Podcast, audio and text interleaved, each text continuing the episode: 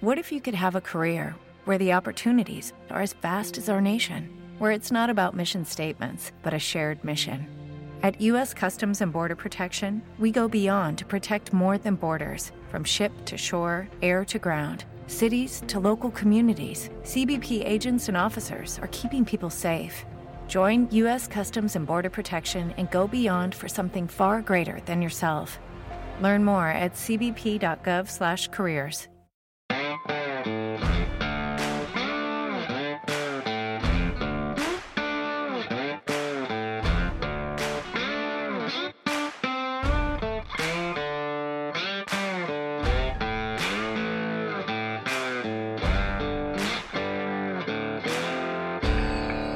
What's going on, everybody?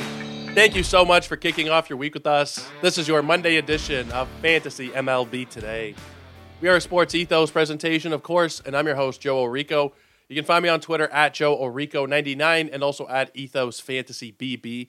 Make sure you guys are following both of those accounts. Going to continue to have content for you guys throughout this off season and, of course, heading into 2024 as well. Go check out sportsethos.com if you are not somebody who uses social media. Got a lot of fun stuff on there. Our basketball rankings and baseball rankings are live. Excuse me, basketball and hockey rankings are live. Uh, baseball, we're kind of, I'm working on my projections. They'll be out sometime in the winter. Uh, but definitely keep an eye out on sportsethos.com for all that stuff. Now, you might be able to hear it in my voice. I'm actually really, really sick. I talked with a couple people within the company about maybe doing this show, hosting it for me as a guest couldn't get anything to work on on last minute, um, on short notice, I should say. I, I thought yesterday I'd wake up feeling better today than I did, and I actually woke up feeling a little bit worse than yesterday. So we're gonna get through it. It's not gonna be a long show, but I'm not gonna sit here and let my Iron Man streak go to waste when we've done 410 or whatever 15, whatever the number is, uh, consecutive shows. So we're gonna keep it going. This is essentially you know, I can equate it to like a, a, hockey player who's played a lot of straight games, just coming on for one shift, a baseball player who's got a long Ironman streak just playing the first inning or something like that. We're not going to go terribly long today, but I do want to talk a little bit about the playoffs. And I do want to talk about the discourse that I'm hearing around the break between the regular season and the wild card and the division series and how these teams are treated so poorly and unfairly. Uh, the Braves and it's I I I I'm just sick of it. I'm really sick of it. The Braves are not being hard done by because they had an extra break where they were able to start Spencer Strider in a game against Ranger Suarez. That seems pretty obvious to me, maybe not to some. the Orioles, they lost the game that was started by Kyle Bradish. Kyle Bradish struck out nine batters over four and two thirds. He gave up too many hits, for sure, seven hits, but that's baseball. It's the nature of baseball. The Dodgers lost a game started by Clayton Kershaw. They lost rather spectacularly. If you weren't watching that game, there's no need to go back and watch the replay, especially if you're a Kershaw fan or a Dodger fan. It was ugly. It, it was it was really really ugly to watch. But at the end of the day, they got to set themselves up that they had Clayton Kershaw or whoever they wanted facing Merrill Kelly in their first game of the playoffs. It's hard to look at that and say they got screwed. Any of these teams, particularly Atlanta. The Atlanta one is the one that really kills me if you want to argue for reseeding in the playoffs, then I don't have a problem with that. I think there can be some merit. There are certain sports that do it, There are certain sports that don't. I don't really have a big issue with it one way or the other. You play who you play. It's fairly random. I think that's what we have to come back to here. For right or for wrong, the baseball postseason is incredibly random. You think it's random now. I mean, there's more teams in the dance now, but back in the day, it used to be four teams that made the playoffs. You know, it's it's never maybe six. Like this is I'm talking way before my day. They've expanded it now, so maybe it's more random in terms of the amount of teams. But there's always been a huge element of luck when it came to the Major League Baseball playoffs. Any playoffs, really. You kind of eliminate that in certain sports. Hockey, you got four seven game series. You could potentially play 28 playoff games in one year. You know, usually the best team's going to come out on top. NBA is the same thing. The NFL and Major League Baseball, they can be very random. You, you you get randomness. You know, Nick Foles and the Eagles winning a Super Bowl, and you get Cam Newton. I know they were good, but Cam Newton go to the Super Bowl. The Jacksonville Jaguars went to an AFC Championship game a couple years ago. Uh, it, it, weird stuff happens in the playoffs. It's not always the way that it's supposed to go. Dan Marino never won a Super Bowl. Peyton Manning lost a lot of times in the playoffs when he probably shouldn't have. That's going outside of, of baseball here, but we have a lot of examples, especially in those two sports, of things not always working out the way they're supposed to in the playoffs. If the playoffs were just simply the best team wins every year, then we shouldn't have playoffs, and we should just award the title of the regular season champion. The NHL has a trophy called the President's Trophy, unless they've changed the name of it by now, and it awards the team that had the best record in the regular season or the most points in the regular season. There's an argument to be made that there should be some kind of celebration of the team that has the best record throughout 162 games. It's a long accomplishment, but at the end of the day, this is the game we, we play, right? We can't look at it and see things that we don't like and think, nah, no, that's that that can't work. I've seen a lot of articles there's one that was written by Ken Rosenthal recently that everybody's kind of been pointing to to say this is just the big teams whining because they're never going to be happy unless they get what they want. You know, the Braves lost last year in the division series as well to these same Phillies. Another year where they were an amazing team and probably shouldn't have lost to the Phillies. Now we're one game into the series here. I have no idea what's going to happen, but I don't think that anything should be changed here. Excuse me, guys. I, re- I really am not feeling well today. I don't think anything anything should be changed here, regardless of who wins these series. For the for Major League Baseball's sake, I kind of hope that we have the Diamondbacks, the Phillies, the Twins, and the Orioles, just because I don't think that they should be rewarded in any way. That's kind of a side note, but it doesn't matter who wins because that is what we have signed up for as fans of the sport. It's just what it is. I'm a Blue Jay fan. We didn't get to throw Chris Bassitt at all in the playoffs. One of the most consistent regular season pitchers the whole year. He threw 200 innings. Very short list of guys to get there. Very consistent, very solid, and all the rest of it. And he didn't get to throw a single pitch in the postseason. Where's the justice in that? It's just the nature of the game. It's what we've done. It's with the wild card format. It's the way that the game is currently set up. But I think that when we start going down this road of oh, it's a result we don't like here uh, after the first week, of the playoffs, you know, sorry, we, we have to revert this back so that the good teams are always winning. That's when people will start to take your product less seriously. The randomness of the playoffs, you know, the Washington Nationals sneaking in on the last day of the regular season, winning the wild card series against the Brewers, going all the way to the World Series a few years ago.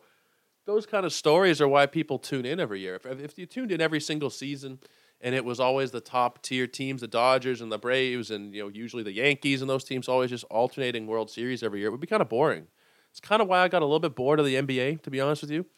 It was just alternating every year between the LeBron team and the Curry team, and the Durant team. It's like I'd like to see some parity. I'd like to see some parity, and this is what we have in baseball. We have parity across the league because partly this format allows some randomness, and randomness and parity are kind of closely related when it comes to this kind of thing it's not going to be the best teams winning every year because of the fact that there are short playoff series in baseball. Unless you want to have seven game series in every round, you could make the argument, but I think the way they have it is probably fine. I, I really don't have anything terribly wrong with it, unless you want to say make it a one game playoff instead of a two best of three. Um, I'd be fine with that because that is, I don't know, the team that has won the first game in the last couple of years has won like seven of eight series. So I don't really have a problem with making it a winner take all one game like it was for a few years there. Um, but I just hate the complaining that we're seeing everywhere. It's all that anybody's talking about, and I guess I'm adding to that by talking about it myself.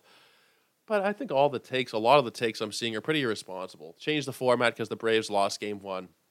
What the hell are we doing here? Strider threw a great game. Suarez and the bullpen were just better for the Phillies. Simply all there is. They shut out Atlanta's offense, which hadn't been shut out since May. I think it might have been the Jays that did it last time they got shut out, but they're not. We can't look at the situation and change rules because of it. I think it's really, really, really ridiculous. Just want to quickly recap as well uh, what happened over the weekend. So, as where we stand right now, the Rangers are up two nothing. That series looks pretty much done. I thought the Orioles were going to come out on top. I really didn't think we'd see the Rangers actually be able to string together good enough pitching performances from their team that they'd be able to to get far or get get by this far. Andrew Heaney uh, in the first game, three and two thirds, allowed one run, followed up by Dane Dunning, two innings, another run, and then we got scoreless innings and partial innings from Smith, Sborz, um, Chapman, and Leclerc. They were very good. The, the pitching was very good, and I didn't expect it to be. And that's why I picked Baltimore going into the series. The home field, the relative wash that is the pitching, I picked them, but Texas's bats have really picked it up in the playoffs, and they've been scoring a lot of runs. You can't really do anything about that. I mean, they only had three in game one, but they went out and scored eleven in game two. Evan Carter has been absolutely ridiculous in the playoffs. Like he gets on base, it seems every at bat. He's had 17 plate appearances, which is only 10 at bats because he has walked six times. He's stolen a base, hit a home run, been hit by a pitch as well. His OPS in the playoffs, yes, it's only four games, is 1800. He's slugging 1100 in the playoffs. So when you get those kind of contributions from Carter, you get the grand slam from Mitch Garver. It's a one through nine lineup. It's a very solid lineup. The Orioles, they just haven't been, it seems, prepared enough, specifically on the pitching side, which was a worry coming in. We kind of knew that their pitching was not A tier. Bradish and Grayson Rodriguez is really solid, but also guys with zero playoff experience. So you can't exactly know what you're going to get out of them. You don't know what you're going to get at anybody in the playoffs, but let alone guys who are fairly young with no experience. They got taken advantage of by a more experienced lineup. It happens. I don't think the Baltimore is going to be able to come back. They'd have to win three in a row, two of them on the road. I don't think it's going to happen here. Twins and Astros, I still think the Astros are going to pull it out. They got kind of a bad outing yesterday from Framber Valdez. He allowed five earned runs, walked three batters. It was really because Pablo Lopez was so dominant seven innings pitched, seven strikeouts. I really recommend going on YouTube or Twitter or whatever and finding the interview he did mid game, which was really, really insightful from the dugout. He's only talking about his teammates pretty much. It's a breath of fresh air to listen to Pablo Lopez talk. He also did an interview with Rob Friedman, Pitching Ninja, that you can find uh, on Twitter, probably on YouTube as well. Definitely worth checking out. Pablo Lopez is an incredible pitcher, an incredible human, it sounds like, as well. Uh, definitely somebody to root for. They just had good pitching, and they've had timely hits. Royce Lewis has been very good. Carlos Correa came to life yesterday. Three hits, three RBIs. He also drew a walk, and he made an incredible play to end the game uh, against his counterpart, the guy that replaced him, in Jeremy Pena. Really exceptional play, exceptional narrative as well. Excuse me, guys. We're going to wrap this one up pretty soon. but I think the Astros are still going to come out on top just because in a series, yes, in a, in a three game wild card series, it can be kind of random. Even when you're talking about five games, I find in a playoff sense, the team that is A, better and B, more experienced usually does come out on top. This Astros team is chock full of playoff experience. This Twins team is not. That's kind of what I'm breaking it down to. The Twins are also inferior talent wise, but I think that you have to go with the Astros just based on the experience level and the fact that every single year uh, they get there. Now, I alluded to the Dodgers and Clayton Kershaw.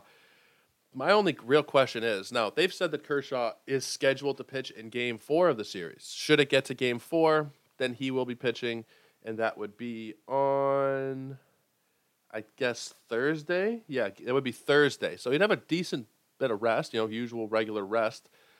Actually, an extra day on top of that too. My question is, first of all, are the Dodgers going to get there? Because the rest of their pitching is kind of depleted. You're going to see the Diamondbacks tonight, I believe, throw out Zac Gallen there against Bobby Miller. So it could very easily be two nothing here going back to Arizona. No one would be surprised. Uh, I, I don't know that Kershaw is really right enough to be pitching in the series. Down the stretch, the results were pretty good. He was able to get by, but the underlying metrics were really bad. He was walking a lot of batters. We've talked about that a lot on the show. Double digit, not double digit, but multiple walks every single game from Kershaw. Two, three, five, two, three. It was a lot. So was definitely some concern. No one thought it would be that bad. It was probably the worst outing of his entire career. I just wonder if that's the last we'll potentially see of him. If the Dodgers do happen to get swept and Kershaw goes into the offseason, maybe he doesn't try and come back for another year. Maybe he just kind of rides off into the sunset at that point. It'd be terrible to have our last memory of him be that absolute stinker. But there's a chance we have to kind of think about we might not see Clayton Kershaw again. I don't know for sure what's going to happen here. I don't know that the Dodgers have the depth pitching wise to actually stick around the next couple of games against Zac Gallen and probably Brandon Pfaadt. I don't know that they are going to be able to do that with Bobby Miller and and I don't even know who they were going to throw in the next game because they used Emmet Sheehan for like a good chunk. Maybe the, maybe he'll be all right to go uh, for game three, but they're not looking good. They're really not uh, in a great position. No Walker Buehler, no Urias, no. There's no depth in that pitching staff. No Gonsolin. There's just a, a lot of pieces missing from the last couple of years, specifically this year. And I just, I, don't, I really don't know what's going to happen. I picked them coming in. As of right now, I really don't know. I'd probably be leaning Diamondbacks. The Phillies and Braves is also interesting. You know, people talk about how the Braves have no pitching. Well, they're throwing Max Fried tonight. The way that the off days have worked in this series, could hypothetically throw Strider in Game Three if they wanted to. If they're down two nothing, it'll be Wednesday. The last time Strider will have pitched is Saturday, Sunday, Monday, Tuesday, Wednesday. I mean, you could do it. You, you could absolutely do it if it comes down to it, and I think they will. Are you going to throw Strider on short rest with the season on the line potentially, or are you going to throw like AJ Smith Shawver or or have some bullpen day or whatever? I think it would potentially be Strider again. I don't know um, what to really expect here because I think the teams are. It's going to sound kind of crazy, but generally pretty evenly matched offensively. The Braves are stupid offensively, yes, but we're talking about a Phillies team that has Trea Turner, Castellanos, Schwarber, Stott, Bohm, Realmuto, Harper.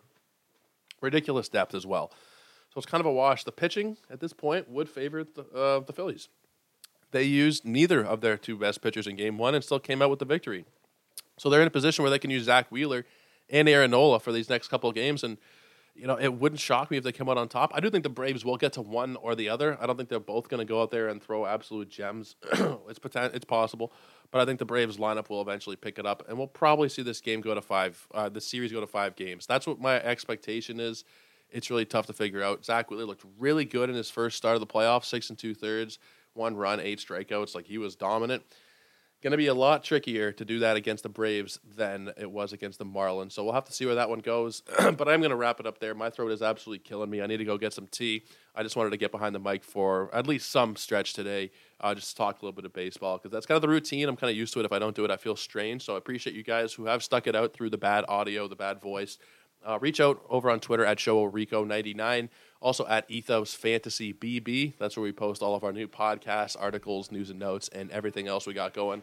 And of course, sportsethos.com is the place to find it all right from the source. But until tomorrow, guys, take care, have a great night, and cheers.